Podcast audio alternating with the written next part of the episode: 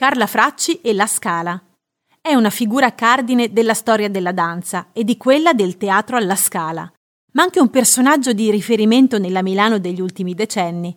La storia fiabesca della figlia del trambiere che con talento, ostinazione e lavoro diventa la più famosa ballerina del mondo ha ispirato generazioni di giovani, non solo nel mondo della danza.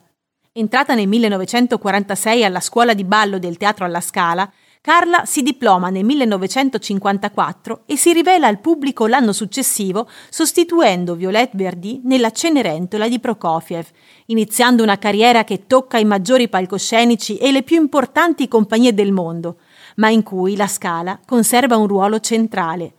Nonostante gli impegni e la frenesia che caratterizzano la vita di una stella della danza, Carla Fracci conosce l'amore e si sposa nel 1962 con Giuseppe Menegatti, uomo di teatro sensibile e geniale, che le rimane accanto seguendola in ogni viaggio o tournée con il suo sostegno.